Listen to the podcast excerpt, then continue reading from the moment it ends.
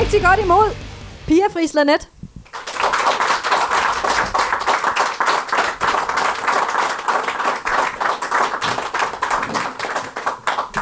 Ja. Ja, du skal tage mikrofonen. Det er det bedste. Jeg, har... jeg tager mikrofonen. Sådan. Det er fordi, at Pia øh, holder foredrag, så hun er også vant til at have en mikrofon, men sådan en, der sidder på ansigtet. Det er så rigtigt, ja. Så man som følger med hovedet, når man mm-hmm. Mhm. bevæger sig. Og her, der kører vi med håndholdte. Ja, Ja, det er sådan en helt lavbudget produktion, det her. Pia, velkommen til. tak skal du have. Jeg er virkelig glad for, at du vil være med. Jeg har jo glædet mig rigtig meget til, at, øh, at du skulle med, men jeg var nødt til faktisk, da jeg skrev, hvem du var, at skrive, hvad du har lavet. Fordi du er sådan en, hvor du er nok mest kendt på dine produkter. Mm-hmm. Og øh, det, jeg tror, du er mest kendt på det, at du har forfatter til en øh, fuldstændig fænomenal bog, der hedder Lillis Danmarks Historie. Som er en... Øh, den kan vi snakke noget mere om bagefter. Jeg tror faktisk måske, du skal selv fortælle om den. Men, men i hvert fald så vil jeg bare. Ja, normalt, hvis folk har skrevet bøger, og de er gode, så siger jeg, at folk skal læse dem. Men her, altså... Her mener jeg det. Tak skal du have. Det er en, det er en virkelig fremragende øh, bog, der handler om kvindeliv i, i næsten et århundrede. Øh, I hvert fald i tre generationer. Men lige for kort at præsentere Pia, så er Pia egentlig øh, oprindeligt uddannet politolog. Det er rigtigt, ja. Ja, og øh, grunden til, jeg havde egentlig bare skrevet journalist, fordi du har arbejdet som journalist i rigtig mange år. Men, og grunden til, at jeg ikke havde nævnt politolog, det er, fordi jeg er faktisk lidt i tvivl om, hvad det er. Jamen, øh, det er det, som man i dag kalder skændpol. Ja, Altså, det er sådan en uddannelse af økonomi og politologi og sociologi på Okay. Københavns Universitet. Men dengang, hvor jeg tog den, der hed den kant adm pol. ja. Og det er der ingen, der ved i dag. Det er derfor, jeg altid siger øh, politolog. Øh, fordi, også fordi det er blevet så farligt, at øh, man kan blive mistænkt for at, at shufte med sit øh, CV, hvis man kalder det noget andet. Ikke? så derfor så, øh, så kalder jeg det politolog, for det er den faglige betegnelse. Okay, dengang. så, så det er faktisk det, som de fleste politikere er uddannet som. ikke? Ja, det er nogle af de der, altså jeg var, tog den der uddannelse, og så var det egentlig meningen, at jeg skulle ind i centraladministrationen. Ja, Og så kiggede jeg på den, og så tænkte jeg, øh, jeg tror både centraladministration og jeg har bedst af, at vi ikke lærer hinanden nærmere at kende. Og så fordi jeg også havde den der, øh, jeg havde sådan en, øh, en, en, øh, en sulten journalist inde i maven, som jeg ikke var klar over, før jeg blev øh, ret gammel, før jeg havde læst nogle år. Så var jeg meget sådan politisk aktiv i øh, Venstre Socialisterne. Og øh, så var jeg med til at lave øh, Venstre Socialisternes øh, månedsavis, Solidaritet og, øh, og der blev jeg sådan helt bit af en, en gal journalist, og tænkte, at det var det, jeg skulle. Og så gik der faktisk, altså gjorde der, så tog det nogle år at transformere mig fra akademiker til journalist. Ja. Og det levede jeg så i mange år indtil, øh, ja, øh, indtil du bliver fuldtidsforfatter. Ja, nemlig. Og det er nemlig, øh, normalt så plejer jeg også lige, ud over at præsentere gæsten, plejer jeg også lige at sige, hvor jeg kender personen fra, hvis jeg kender vedkommende. Og det gør jeg ret godt, øh, fordi Pia har faktisk været min chef. Mm-hmm. På et tidspunkt, der var øh, ung og nyuddannet journalist, der arbejdede jeg i redaktionssekretariatet, som er dem, der øh, redigerer avisen. Det redaktionssekretariat, det lyder som sådan receptionister og sådan noget. Men det er, det er dem, der sådan får øh, avisen til at øh, rent faktisk at være på papiret. Og øh, der var Pia udlands, udlandsredaktør. Udlands? Udlands? Ja, ja. Udlands. Det lød forkert. Udenlandsredaktør. Nemlig. Ja, og jeg redigerede udenlandssiderne, så det var ligesom Pia, jeg sådan skulle øh, spare med og få at vide, hvad jeg skulle gøre af og sådan noget. Øh, så, så vi har faktisk haft rigtig meget med hinanden. Ja, det har vi. Og det, og det, der var sjovt ved information, var, at information er jo øh, nok lidt ligesom politikken, i hvert fald en avis, der gerne vil bryste sig af at gå ind for ligestilling og fremme alle talenter og sådan noget, men man kan jo på ledelsens side, i hvert fald på det tidspunkt, jo godt se, at det er ikke noget helt derop. Øh, så der var, der var mænd alle steder, og så var der piger. Og det vil sige, at alle redaktionsmøderne, der sad øh, sure chefredaktører, og der sad indlandsredaktøren og nyhedsredaktøren, og så sad piger der altid og skraldgrinede. Altså, du, det, det, var altid bare, det var altid sådan en fantastisk stemning omkring dig og alle, altså, alle de her mænd. Det er jo ikke, fordi du er sådan en jakkesætsmænd inde på information, men der var bare stadigvæk noget enormt skønt ved at komme ind på en reaktion, og så have sådan en frisk, sprudlende, blond redaktørchef. Så det er der, jeg kender piger fra. Øhm, ja, og så den sidste ting, hvis man lige skal igennem den officielle præsentation, som er sådan lidt et kuriøst, kuriøst element, synes jeg, det er jo, at du er tidligere skønhedsdronning. Og rapportpige. Og rapportpige. Fik du selv lov at sige.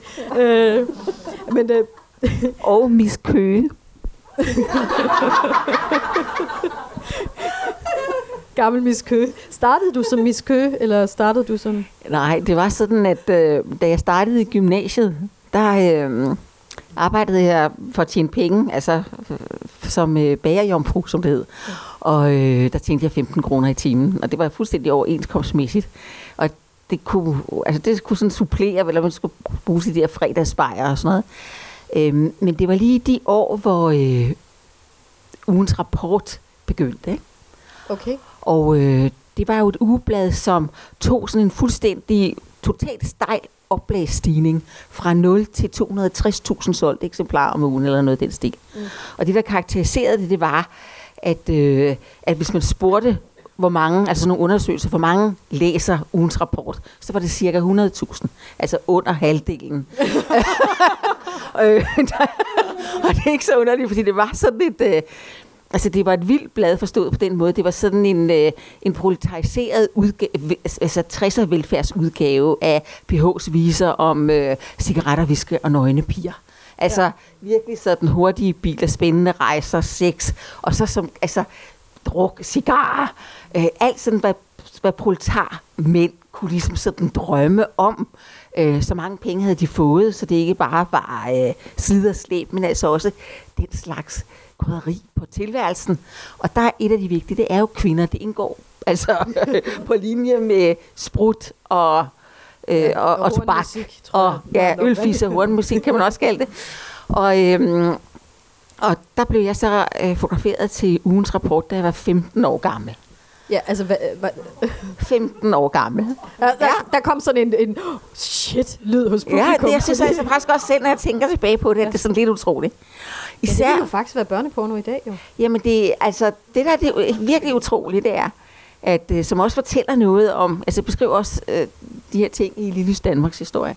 Altså, da jeg var en af mine meget stærkeste barndomserindringer, det er, da jeg var fem år gammel, der stod jeg i vores toværelses på Vibevej, det er lige her rundt om hjørnet. Øh, og der sammen med min lille søster i nattøj, og så kiggede vi, stod og stod tude, fordi inde i stuen, der sad min far og øh, slog min storesøster i måsen med en bøjle. Ja. Hun var otte år ældre end mig. Og årsagen til det var, at hun, øh, altså de var sådan begyndt på den der demokratisering af børneopdragelsen, og så havde hun fået tøjpenge. Så troede hun, hun selv kunne bestemme, hvad for noget tøj hun skulle købe. Ja. Og kom hjem med datidens, den sæson, altså der var det virkelig smart med kobberbukser, alle har jeans på. I dag, dengang var det nyt, at unge piger begyndte at gå i jeans. Og den sæson, der havde modeskaberne så flyttet lynlåsen fra venstre side og midt på, oh. som en gylp i herrebukser. Mm. Det synes hun var smart. Ja.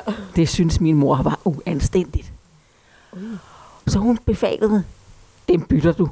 Du kan ikke gå rundt med en gylp. Mm-hmm. Men det er det sådan så, at øh, altså Iris var jo ligesom alle andre piger i puberteten, ikke? Hun er født i 48, så hun har været 13, 13 år eller sådan noget. 13-14 år. At man gør ligesom de andre. Mm. Og så hun ville selvfølgelig aflevere den. Og det var derfor, at hun fik smæk i bagdelen med en børste. Okay. Jeg tror, det er et af de til, det, altså senere, da vi talte om det, det var et af de tilfælde, altså opdragelsestiltag, mine forældre, øh, de øh, fortrød allermest. Ja, det, det var ikke så demokratiseret en del af Nej, det var det faktisk ikke. Men det er altså de samme forældre, som så øh, i 72 giver deres 15-årige datter lov til at optræde nøgne i ugens rapport, og ovenikøbet er stolte af det. og man kan næsten ikke forstå det, vel? Ej, der, der, der det, siger det, meget om, hvad der er sket ja, i, de der, i 60'erne. Ja. Ikke? Det var 60'erne, der skete der den der eksplosion af materiel velstand, og så øh, den seksuelle frigørelse, som altså også gik helt ind i fædres og mødres opfattelse af, hvordan deres piger, altså deres pigebørn, skulle forvalte deres seksualitet. Det er faktisk lidt sjovt, fordi jeg tror, min, min far han er sådan en, der altid har haft rapport liggende, ja. særlig velgemt i sin... Øh okay. Har han en, ligefrem sådan et lager? Ja. Et, ja. Så, så du garanteret? Ja, jeg, er en, jeg er en af de første. Ja, ja han, har, han, han, han skal sikkert huske det, så jeg har jo siddet og kigget på alle de der blade. De er ret meget værd nu. Det, hvis man kan finde, hvis man kan finde et ikke klistret eksemplar, så...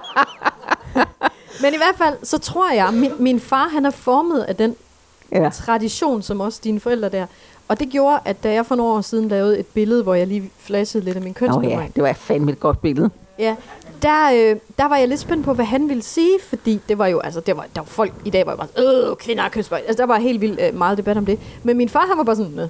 Og det tror jeg, det var fordi, han havde forestillet sig, okay, skal min datter stå, og, vi, og så var det jo ingenting i forhold til de der billeder, han havde set. Og der kunne jeg virkelig mærke, at der, der kom det der rapportske ind øh, Ja. i, i forhold til hans syn på, på kvinders nøgenhed og sådan noget. Ja, Øhm, så det har du været med til lige fra barnsben, nærmest, vil man jo sige. ja det er bedst at se, ja. ja.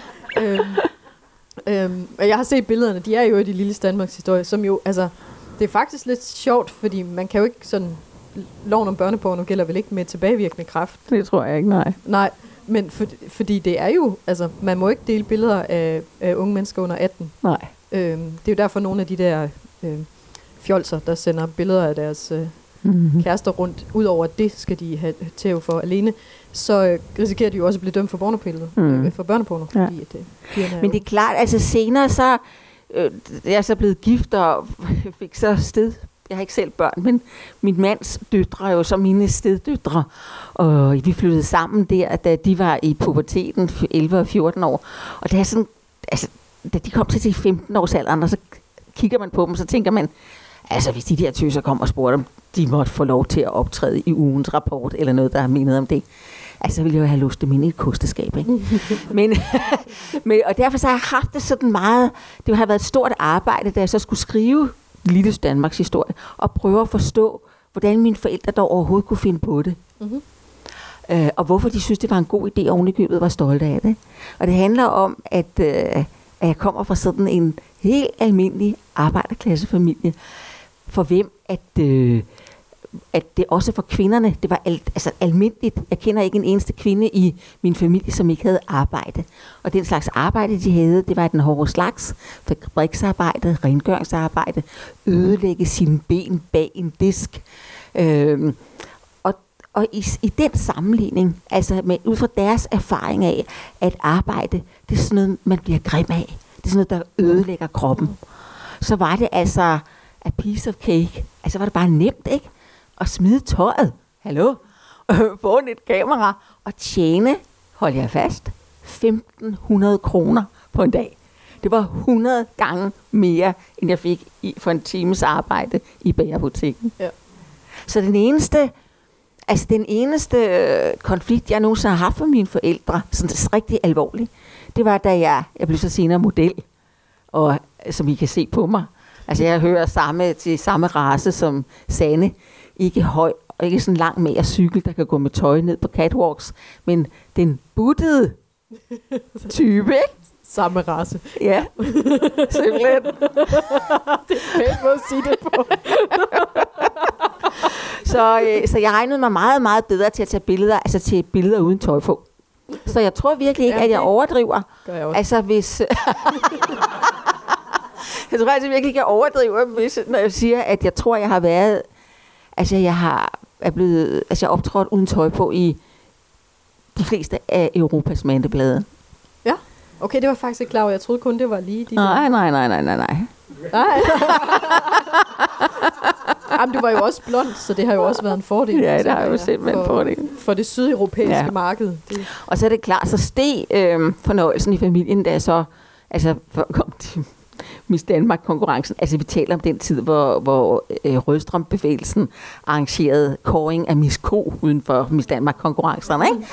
Så, og, øh, og så, vandt, så blev jeg så via den vej, så kom jeg så til Japan og deltog i en teenage-konkurrence der, da jeg var 16 år. Og kan derfor bryste mig over at have haft titlen som verdens smukkeste teenager i et helt år. Miss Young International. Og det var rigtig godt.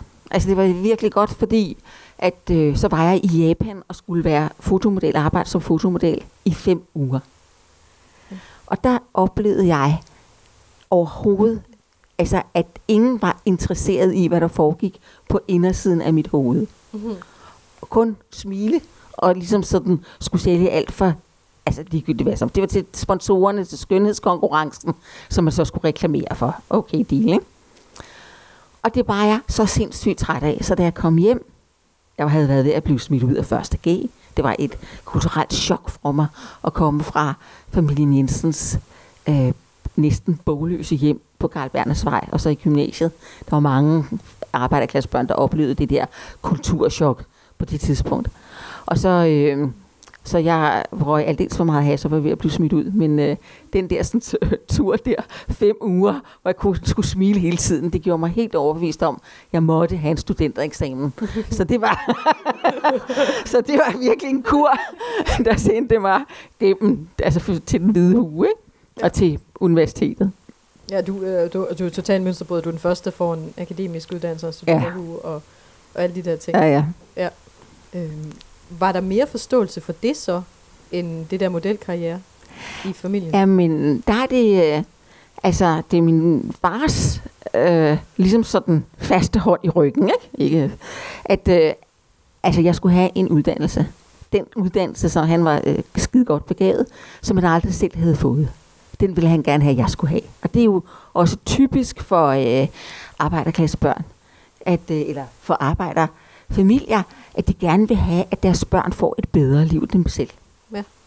Og det var der jo mange i min, jeg var 56, så jeg tilhører de der årgange, der var der var virkelig sådan, øh, altså et boom af, af børn og unge fra arbejderklassen, der fik en uddannelse.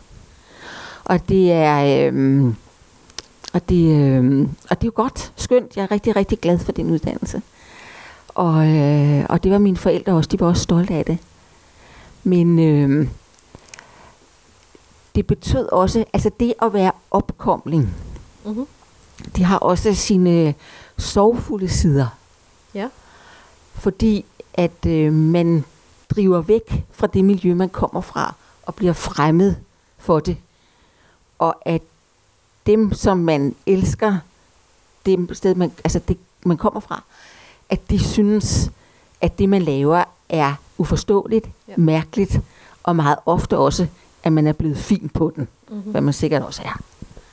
Så det er, og, og det altså igen en af de der meget sådan stærke oplevelser, jeg havde, øh, som sidder brændet i mig, det var så, da jeg havde læst samfundsfag nogle år, og så havde jeg bare holdt op med det der modelleri, fordi nu jeg indså simpelthen, at hvis jeg skulle have den uddannelse, jeg kunne ikke blive ved med, at, altså at de kvinder, jeg gerne ville være veninder med, at de forhørte mig om, hvorfor jeg gik med læbestift og plateausko, og, øh, og hvordan jeg kunne tillade mig at øh, altså ligesom reklamere for, for ting med at bruge mit udseende, altså på den måde være med til at undertrykke andre kvinder. Ikke? Det holder man til at høre 50 gange, men så holder man heller ikke til det mere.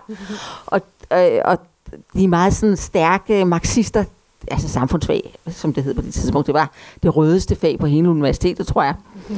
Og så, så jeg var hele tiden sådan udsat for kritik af, og, jeg, så, og til sidst så, så gav jeg op, og så klippede jeg mig helt korthåret, og øh, tog lige syv år i øh, overhold og røde træsko, ikke? og uden læbestift. Mm. Så havde jeg jo også den eksamen, ja. og det var godt. Men der, under det der forløb, hvor jeg lige sådan havde klippet, altså var konverteret, der, der kørte min far mig en aften hjem til kollektivet. Og så sagde han, altså i stedet for bare at hælde mig ud, så slukkede han bilen. Og så kunne jeg mærke, at der var noget, han ville tale om. Og så sagde han, Pia, mor og mig, vi har talt om, at vi er bange for at miste dig. Mm. Mm, hvorfor? Fordi at de havde oplevet så mange blandt deres venner, hvis børn havde fået en akademisk uddannelse. Og så ville de ikke kendes ved deres forældre. Mm. Så ville de ikke lade deres forældre øh, møde deres venner. De var simpelthen blevet fine, de ville ikke kendes ved dem. Mm. Og det er meget stærkt. Min far var ikke sådan en mand, der talte om følelser. Det var han ikke. Han var sådan fysisk kærlig, men at tale om det, det faldt ham svært. Så jeg vidste, at han gjorde sig virkelig umage. Og jeg sagde selvfølgelig, at det sker aldrig, og jeg elsker jer. Og, nej, det har jeg ikke sagt, for sådan sagde jeg ikke til mine forældre. Vi brugte ikke det ord. Mm-hmm. Men altså, det sker aldrig, og I skal bare komme lige så meget, I har lyst til, og det, det kommer aldrig til at ske. Og det forfærdelige er, at det skete. Mm. Og det, øh, og det, jeg tror næsten, det er uundgåeligt. Eller Johanne Myggen, hun lavede sådan en bog, der hed hedder Opdrift, hvor hun interviewede sådan 10 opkomlinge som mig, hvor jeg var en af dem. Og det var det, et gennemgående træk. Den der følelse af, at øh, altså komme i drift og opdrift, og så miste ikke, og det handler ikke om manglende kærlighed, men det handler om manglende erfaringsverden. Ja. Øh, og det... Øh, Jamen, jeg er også øh, jeg er den første akademiker i min familie. Altså, jeg, jeg har ikke gjort det færdigt, men jeg er den første, der har gået ja. på universitetet, og det er stadigvæk. Og min kusine var så den næste, og hun er, øh, hun er sociolog. Øhm, og det har hun aldrig kunne få forklaret sine forældre, hvad det er. Altså, så man skulle mene, at sociolog, det er sådan, ja. giver dem okay mening, øh, og, og hvad faget handler om. Men, men, øh, men de har forstået, at det er sådan noget med at være på kontor, Ja. tror jeg. Fordi hendes far, han bliver ved med at ringe og sige, ej, nu, nu har hun så heldigvis fået et job, så nu, er han, nu, nu tror han på det. Men, øh, men ellers i lang tid, så ringer og siger, de, de, de søger folk på Siemens i Brande. Ja. Ikke? Og, og, mi- og min kusine var sådan, ja, hvor- hvorfor, hvad? Jamen, det er sådan noget kontor. og så er det Ja. jo i Brande, ja. så det er jo hjemme.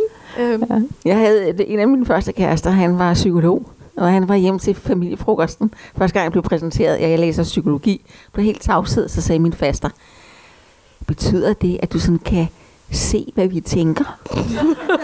De var noget nervøse, hvis det er sådan at have en psykolog med til frokostbordet, ikke? ja. Ja. Men det er jo, altså, og det er jo det der, fordi man bliver, man bliver jo faktisk, man bliver jo både rodløs i der, hvor man er, og der, hvor man er fra, fordi at man er, man er opkomling. Ja. Så man, man, man drifter væk fra dem, man kommer fra, og de kan ikke forstå en.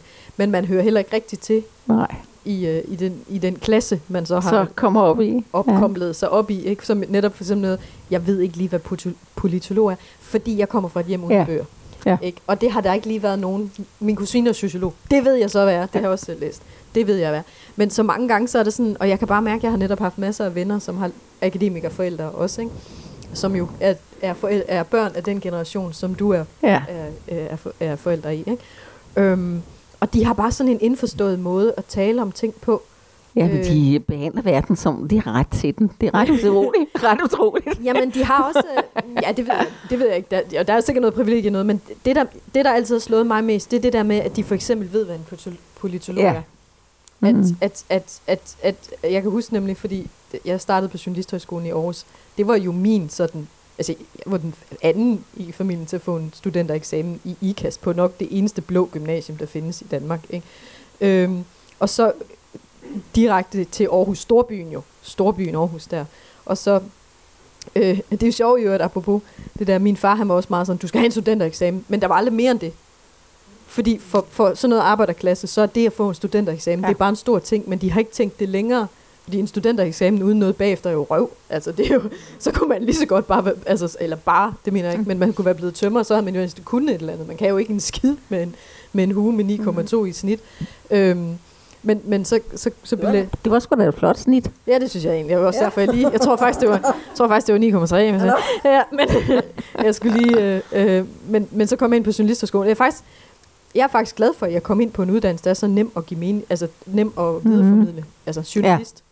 Ikke? Hvor igen, min kusine, sociolog, det, det var langt mere, øh, også fordi man jo ikke bliver sociolog. Der er jo ikke et arbejde, som soci- alle ved, hvad en journalist laver. Mm. Det, og det, der er status i jo. Så kan man sige, at det er ens børn læser på journalisterskolen. Så er der status i Midtjylland. Øhm, Men det, som jeg synes, er der, det er, at det, det var ikke noget, som jeg tænkte over eller mærkede. Men jeg, jeg fandt ud af det, hvor meget det betød for mig, at mine forældre faktisk ikke begreb, hvad det var, jeg lavede. Øh, at det betød noget for dig. ja, at det betød noget for mig, da min far var ved at dø. Så lå han ude på en hospitalseng ude på Frederiksberg Hospital. Og jeg tog ud til ham inden for information, det var før jeg blev øh, udenrigsredaktør. Der var jeg redaktionssekretær, ligesom du blev senere. Og så tog jeg det ud, og så kunne jeg godt se, jeg kunne mærke, selvom jeg ikke kendte meget til døden på det tidspunkt, at det var ved at være slut. Og den fuldstændig absurde ting, jeg gjorde, det var, at jeg cyklede tilbage til information og gik lige ind i arkivet. Og så brugte jeg en time på at finde de aviser frem, hvor jeg vidste, at mine bedste artikler stod i. Mm. Og så sendte jeg dem ud til ham.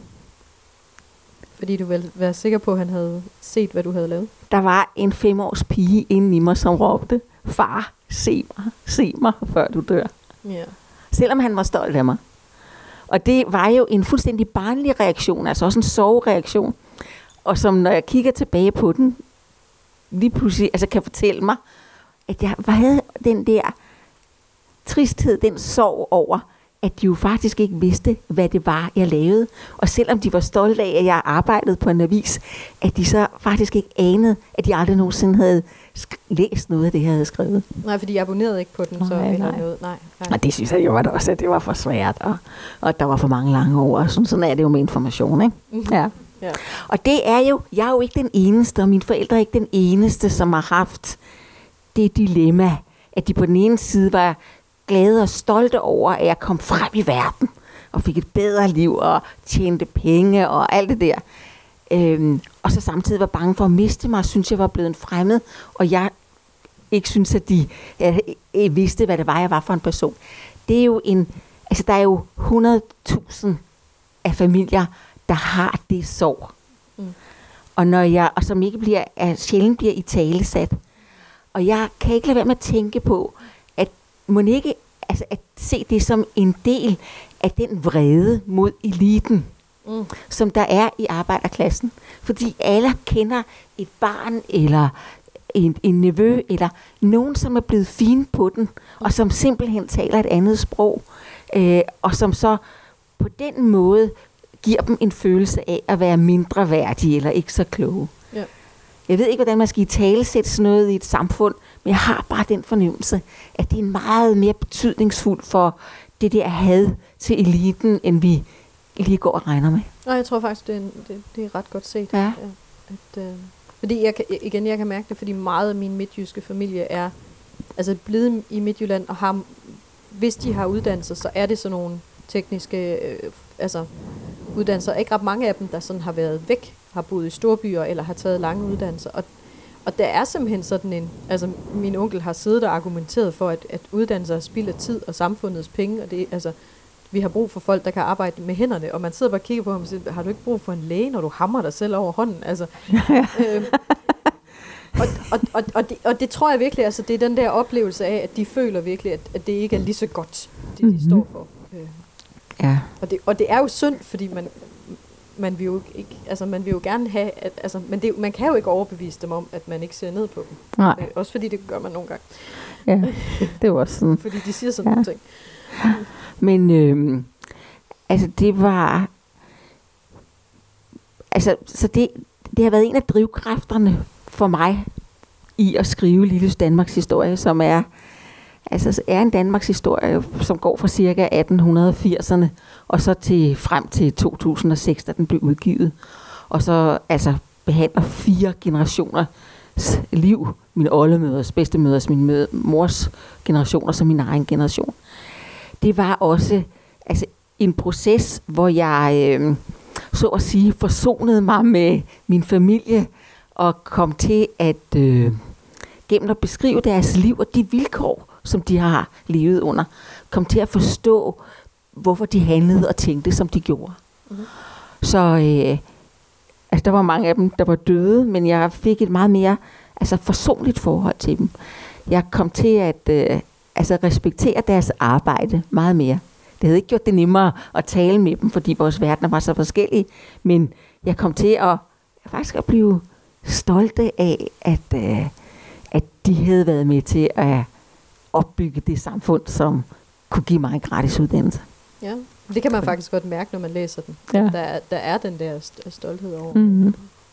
Det er også derfor, jeg tror, at den er så velskrevet, fordi den er så ja, kærlig og nede på jorden, og det er bare de her mennesker og de ting, de gør, men det er også det, er også det der skaber det. Ja. Altså man, fordi det er jo netop at det op til velfærdssamfundet i 50'erne, ikke? Hvor, hvor der sker et kæmpe skifte i, men det er jo det der, jeg synes det var så sjovt, jeg gav min mor øh, Lille Danmarks historie, øh, den kom, fik der faktisk til at, at skrive i til hende, fordi i samme årgang, øh, min mor og dig.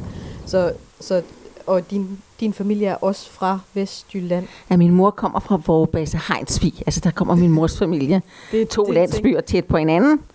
Vi placerer det lige. I kører direkte vestpå til Legoland. Og så drejer I skarpt til venstre 20 km syd for Legoland, der ligger de to små byer øh, Heinsvig og Vorbasse. Det siger der, alt, at vi bruger Legoland som... Øh, og der er sandjord, og det har givet, altså, der har bare været en fattigdom der på egnen, så vi skal helt over på den anden side af, anden, af 2. verdenskrig, før de tog det sådan for givet, at deres børn overlevede, og de selv ikke havnede på fattigården. Ja. Og det mentale miljø, det var indre mission. Det var det åndelige miljø. Og så tog min mor til København, efter hun var blevet enig mor, og efterlod Iris, min storesøster derovre. Det var hende, der senere fik bank i bagen for at have købt bukser med gylp. Og så kommer hun over og bliver, finder min far, som er 11 år ældre, og ud af en socialdemokratisk familie, sådan en arbejderklassefamilie, hvor man absolut ikke var religiøse. Man blev borgerlig gift, man blev borgerlig konfirmeret, navngivet, og, øh, og religionen var dem fuldstændig fjernt, hvis man altså ikke betragter Socialdemokratiet som en religion. og det, det gjorde de. Det var sådan den, ja. den slags, hvor de boede på Nørrebro, som altså levede et social, det socialdemokratiske parallelsamfund, som, øh, eller ghetto kan man kalde det, som, som Socialdemokratiet opbyggede i de første fem årtier af, af 1900-tallet, hvor der var øh, arbejdernes kødforsyning på Nørrebros runddel, og mælkeriet Enigheden, vi sidder jo lige ved siden af det hele, ikke? og fællesbagerne over i Nannasgade, de købte ind der og gik til politiske møder nede på Jagtvejen i Folkets Hus.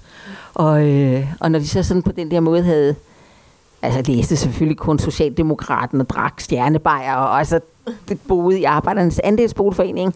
Og på den måde, så kunne de virkelig sådan leve, bo, spise, læse, danse og, og drikke sig gennem livet fuldstændig socialdemokratisk i det der parallelsamfund. det, det er lige så slemt som mission.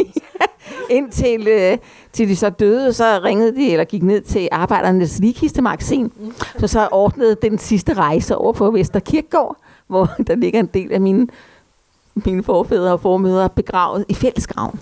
Mm-hmm. Fordi at de ikke, fordi de var af manglende kærlighed, men simpelthen fordi, at de overlæste, de efterlevende, de skulle ikke have det besvær mm. med at passe en grav. Ja. ja.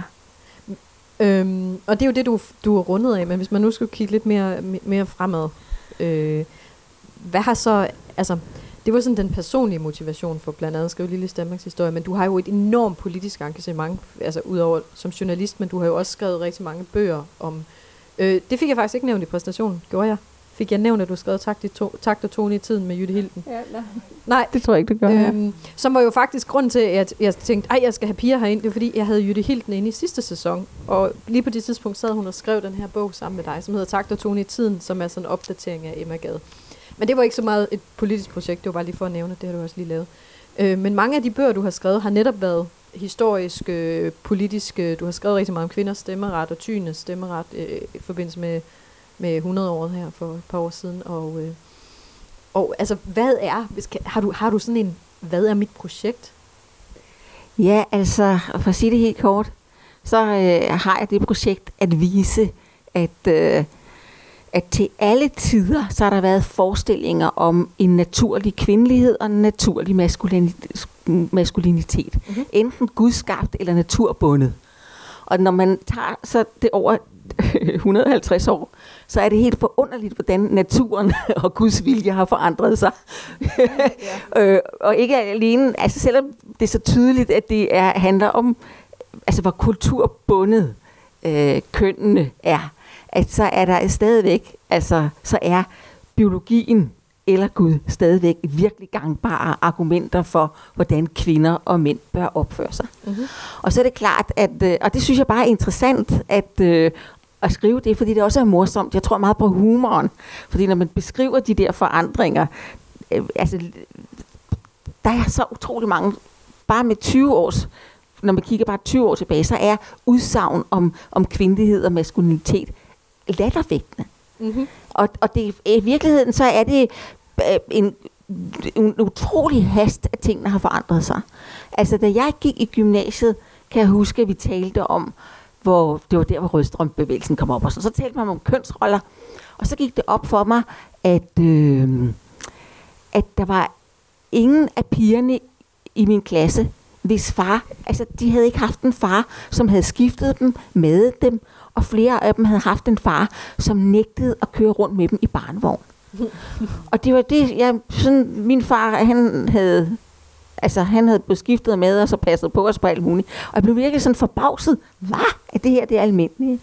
Og nu ser man så i dag, altså, jeg har læst så de pjæser, som min mor fik udleveret, da hun fik mig. Og der bliver mænd omtalt som sådan nogle, man skal være lidt forsigtig med at lægge et spædbarn i armene på dem, for de har simpelthen ikke den empati og den omsorg og den øh, øh, omsorgsfølelse, som er nødvendig for at passe på et spædbarn. Mm-hmm. Og så ser man så øh, altså sin steddatters øh, kæreste øh, håndtere sådan en lille trold der på et par dage. Og jeg må sige, det ser bare ud, som om han er skabt til det. Ikke? Mm-hmm. Og, det, øh, og det er jo en utrolig forandring på 40-50 år. Ja. Men, øh, men jeg tror, at øh, jeg tror, at jeg uden at kende ordet, blev feminist, da jeg var, hvor gammel jeg havde været der, 11-12 år. Mm-hmm. Og det var, da amerikanerne tog til månen. Ja, det, det tror jeg ikke, der er mange, der er blevet feminister lige der. Nej, men det var fordi, at jeg var, øhm, altså jeg var helt vild med øh, månerejser. Mm-hmm. Jeg læste fuld, altså jeg læste alt, hvad jeg kunne komme i nærheden af, og Jules Verne, og jeg havde også læst Rejsen til månen. Og det der astronautprojekt, det synes jeg fandme var spændende. Så jeg øh, gik over i skolen og fik sammen med en veninde overtalt vores geografilærer til så at fortælle os om månerejser, i stedet for at høre os i Europas floder. Ja. Kan I huske det kort der, der blev trukket ned, så var floderne der ingen navn, ikke? Det var, øh, og, øh, og det gjorde han. Han tog sådan et apparat frem, som var havde en, et, et sterinlys i midten, som han tændte, og så var der en masse planet, altså kugler, det var planeterne om solsystemet, og et håndtag, og så drejede han, og så kunne man sådan se, hvordan universet hang sammen, og hvordan forholdet var mellem jorden og solen og månen, og han fortalte selvfølgelig også om månerejserne og astronauterne. Spændende. Mm. Så var der bare én ting, han ikke kom ind på. Og så rejste jeg sådan fingeren i vejret og spurgte, hvordan kan det være, at der ikke er nogen kvindelige astronauter? Og så kiggede han lige ned på mig. Hans ansigt skiftede udtryk. Han stod på et forhøjet kateter. Han lænede sig frem, og så sagde han, det er fordi kvinder får menstruation. ja, og hvis det er op, hvis der er menstruation, hvor der ikke er tyngdekraft, så, så er der bare... Ja, altså... tamponer. Og jeg kan stadigvæk mærke den skamfølelse. Han gjorde mig fuldstændig mundlam. Og den skamrødme, der kom fra tæerne og helt op til panden. Ikke? Ja.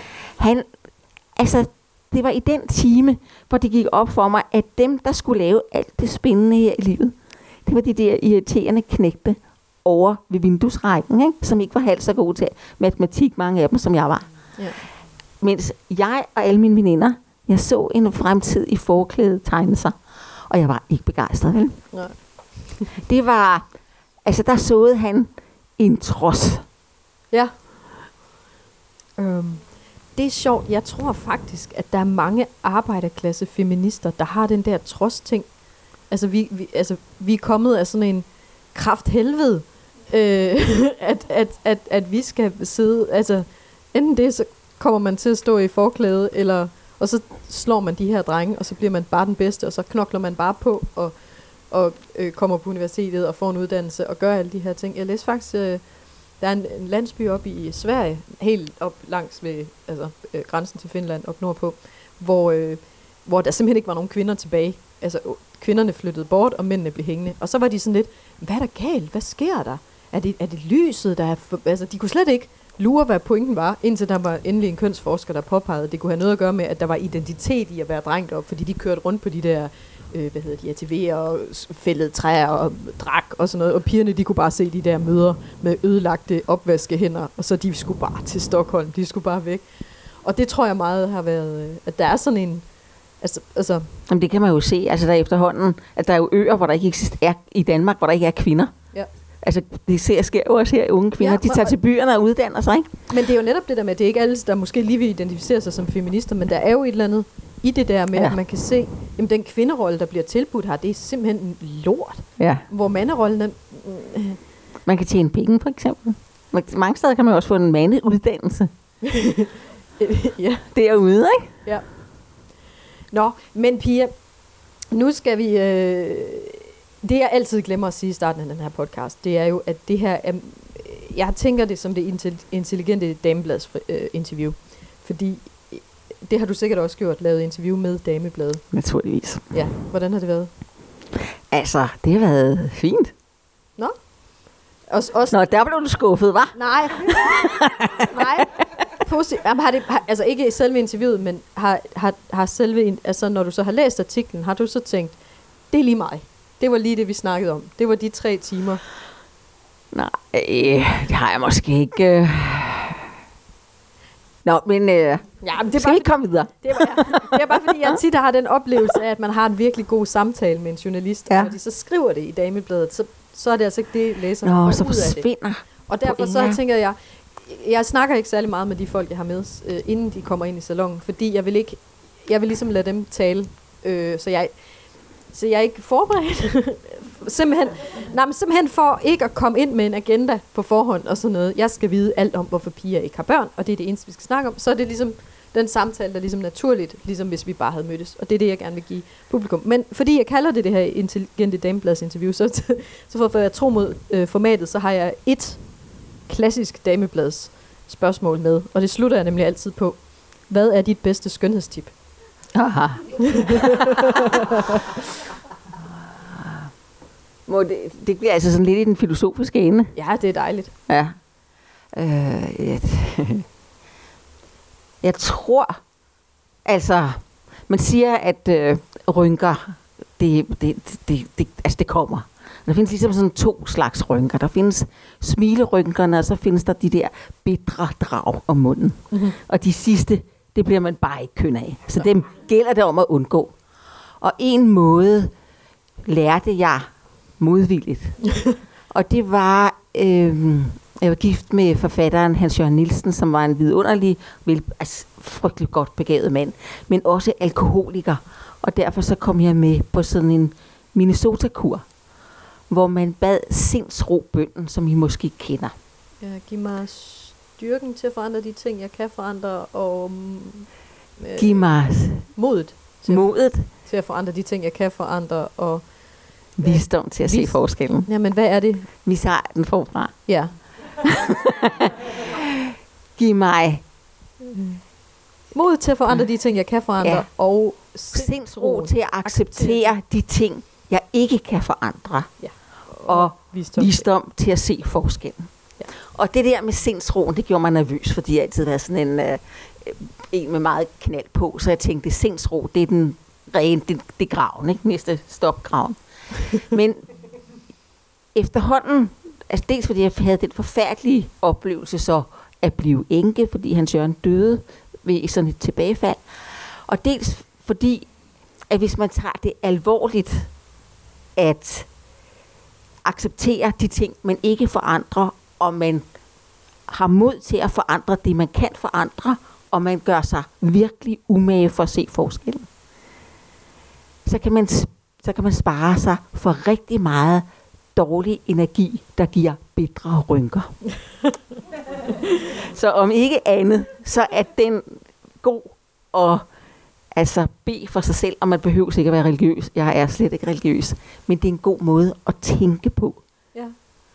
Og øh, Altså, nu vil jeg jo så lige sige til lytterne, I kan eventuelt bare gå ind og google Pia Fris, men øh, altså, nu er hun jo godt nok også tidligere skønhedsdronning, men det er altså også en kvinde uden bitre rynker, der sidder her. så, så du er ligesom et levende eksempel på, at, øh, at det virker. mm. Så tusind tak for det råd. Det, øh, ja, og de klapper allerede.